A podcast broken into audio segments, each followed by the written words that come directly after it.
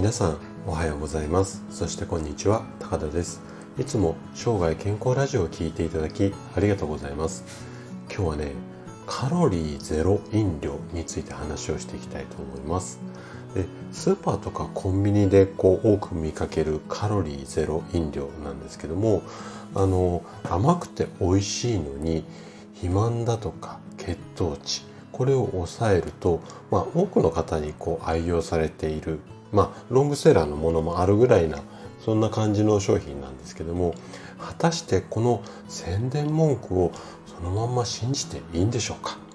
で、今回はカロリーゼロ飲料で脳卒中や認知症にクエスチョンマーク、こんなテーマで、カロリーゼロの表示を見るとついつい手を伸ばしてしまうよっていうあなたに向けてお話をしていきたいなというふうに思います。で、お伝えしたいことが2つあって、前半ではね、人工甘味料の恐るべき罠、こんな話と、あと後半では、人工甘味料と腸内細菌の関係、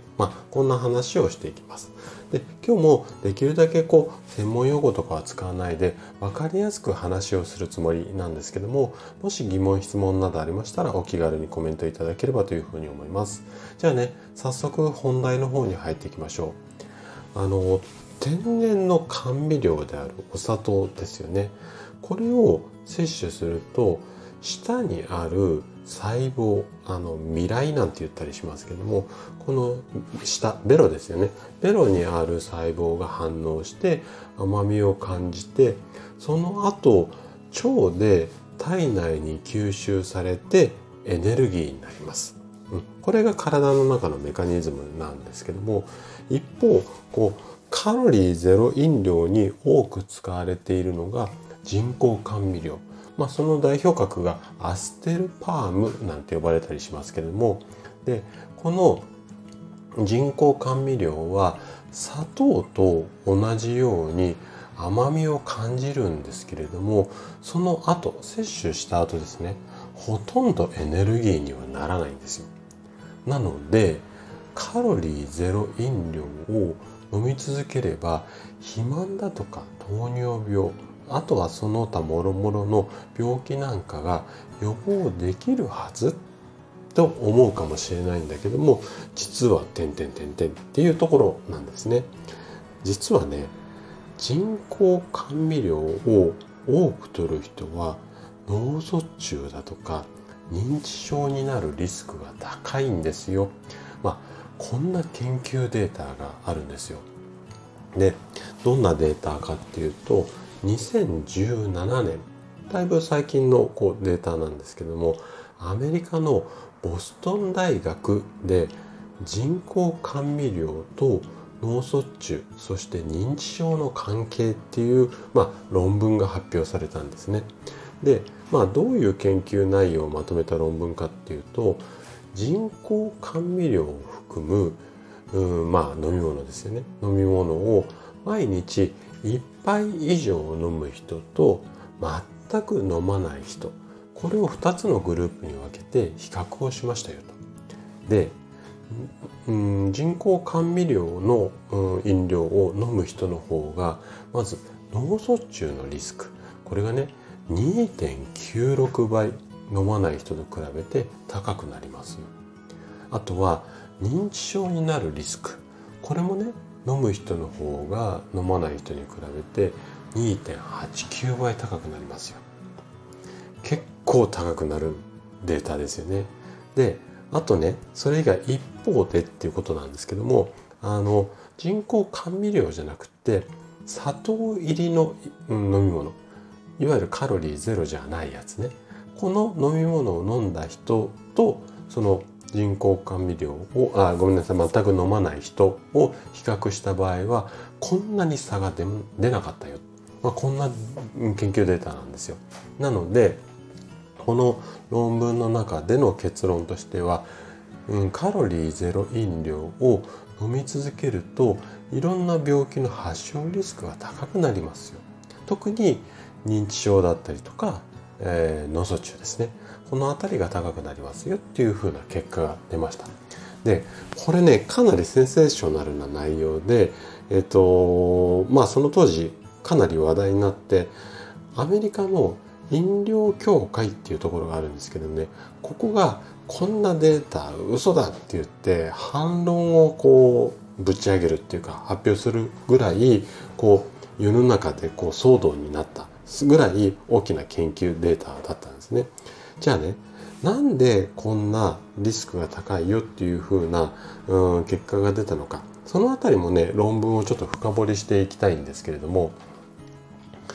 先ほどのこう研究チームの論文の中で、なんでそれだけ脳卒中だとか認知症の、リスクが高くなったのか、はっきりした原因は不明っていうふうにしながらも、ある可能性を示唆してるんですね。どんなことかっていうと、人工甘味料を摂取することによって腸内細菌が影響を受けたんじゃねえのかということなんですよ。じゃあどうしてそんな腸内細菌が影響を受けたのかっていうのは、人間の腸の中って100兆個以上のいろんな細菌が入ってるんですよ。でね、善玉菌と悪玉菌、これが腸内にいるっていうのはなんとなく皆さん分かりますよね。で、この善と悪のバランスが大切なんですけども、その間っこどっちつかずで日和見菌ってやつがいるんですよ。で、日和見菌はその自分の体内に摂取した、飲み物だったり食べ物によって、この善玉菌についたり悪玉菌についたり、こうその時その時でコロコロ姿を変えるんですね。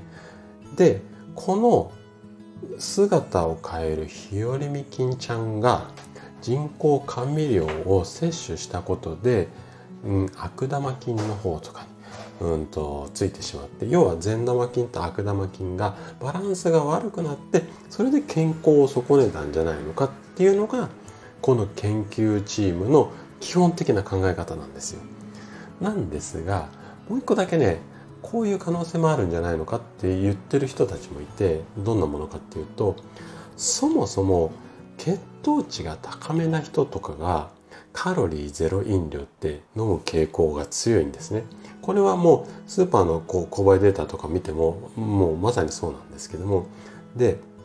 こういった血糖値が高めの方っていうのは、要は認知症だったり脳卒中になるリスクっていうのもそもそも論で血糖値が高い。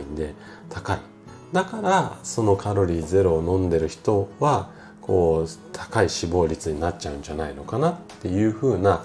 説なんですよ。ただいずれにしてもこの両方の説ね、完全にこうだって言い切れないような、状態ではあるんですよ。というのも、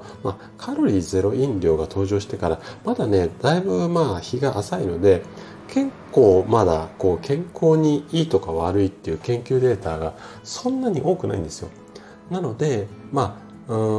全部が全部本当ってわけではないんですが、いろんな説がある中でしっかりと情報を見極めながら、あと多分数年ぐらいするとこれ白黒決着がつく可能性もあるんですけれども、今の現状とするとまだ不確実な要素が大きいと、こんな状態ですね。はい。ということで今回はカロリーゼロ飲料についてお話をさせていただきました。最後まで聞いていただいたあなたがですね、いろんな情報を鵜呑みにすることなく、バランスがいい食事を心がけることで確実に健康に近づくことができます。人生100年時代、この長寿の時代をですね楽しく過ごすためには健康はとっても大切になります。ぜひね、カロリーゼロっていうのを過信せず、生涯健康を目指していただけたら嬉しいです。それでは今日も素敵な一日をお過ごしください。最後まで聞いていただきありがとうございました。